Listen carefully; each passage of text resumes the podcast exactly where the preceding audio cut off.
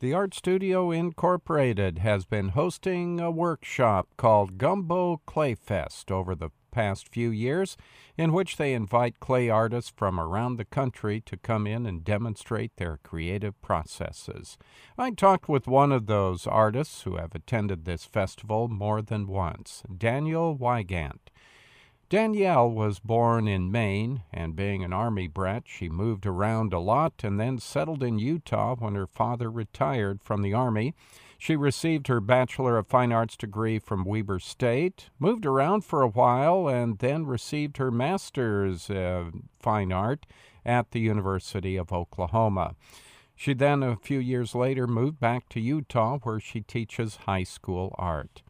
Danielle works in clay, and what piqued my interest is the fact that her works are cubes of various sizes, and it looks like spaghetti on those cubes, as Danielle tells us. Yes, so I actually work with paper clay. So I infuse paper fibers into my clay, which is magical. Paper clay is like, if you know much about clay, typically clay, when it dries out, you're done. You can't add anything, can't do anything to it. But with paper clay, I work wet to bone dry all the time. So I take bone dry clay and add wet clay to it. Oh, okay. Yeah. And is that how you get it this thin that it is and, and let it work around and and uh, bend around into the shape that you got it? So I use my ketchup bottles. I'll have a plaster slab and I have three inch squares drawn out all over it. And then I'll use the ketchup bottle and squiggle out a square. And then once they dry, I use that same clay, almost like glue is the best way to put it, where I then construct all six sides and I'll squiggle a layer on top. I'll force dry that because I don't like waiting. I'll take it out flip it, squiggle another layer, let it dry, take it out one more time, squiggle a third layer so then you can't see a top or bottom to it. Okay. And do you color some of them? Because I've noticed you've had some colored. Yeah, so typically I work with Cone 6 Frost Clay, which is a very, very bright white clay, and I'll add the stain directly to my clay. So that way it, the clay's colored. I hate glazing with a passion, which I know most people say love glazing, but no, I do not.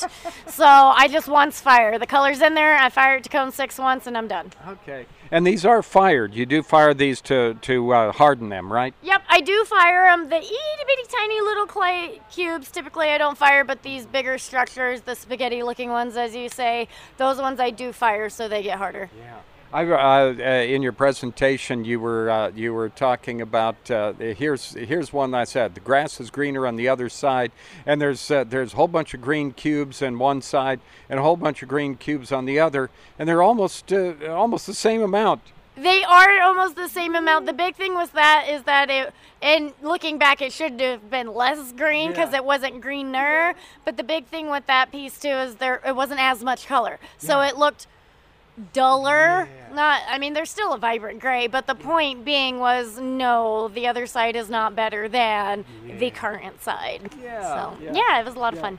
So when you're putting something together, it just uh, do you have an idea of putting it, to, what you're going to do when you put it together, or do you just start putting it together and go, oh, this works, this doesn't, this works, this, oh, yeah, I'll, I'll try this. So it's actually interesting because I want it to look like there isn't a pattern to it, but there is per row. So I'll say like I have 200 white cubes, I have 84 blue cubes, I have this many this color cubes, and then I figure out how many rows this whole piece is going to be, and I'll just say I had 10 rows. I'll take that 200 divided by 10, so I know per row I'll have 20 of each of those, you know, so I divide it that way. So there's mathematically equal number of colors per row, but it helps my brain not start picking up patterns. Oh, and so there's a pattern, but you'd have to seriously sit there and count and try to figure it out, and nobody has time for that. Right, right. Except me.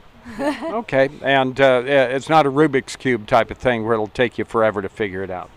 I mean, if you don't know, then I don't think it's not a pattern where somebody's going to sit and sit there and go, oh, there's five of this blue color per each row, yeah. or there's three every other row. Nobody's going to sit and look at that. Yeah. So I know it's there, but yeah.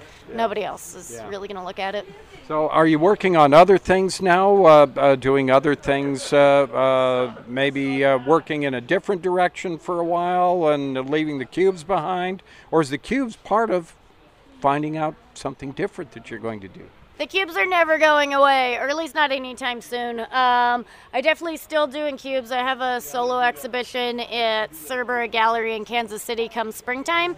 So I want to make a bunch of different colored cubes because he was my first solo uh, exhibition I had. But back in the day, I had one there not even that long ago. But um, I had a show there and I didn't have as many colors. So now it's all about having new colors. So I'm definitely working towards that. And then I've been this here at Gumbo Clay Fest, I've been taking the time to explore ideas I've had in my head since like 2016, mm-hmm. thinking about layers and patterns and like sedimentary layers and geological structures and stuff. And I have no idea where these rolled up cylinders come from, but I love looking at them. It's like if you take how pipes are bundled or straws are bundled and you look towards the end of them, all the different circles and all of that, like I love those patterns, and so that's really what this new work you're supposed to like look at it like hung on a wall straight on. So it has all those different undulating little parts and stuff.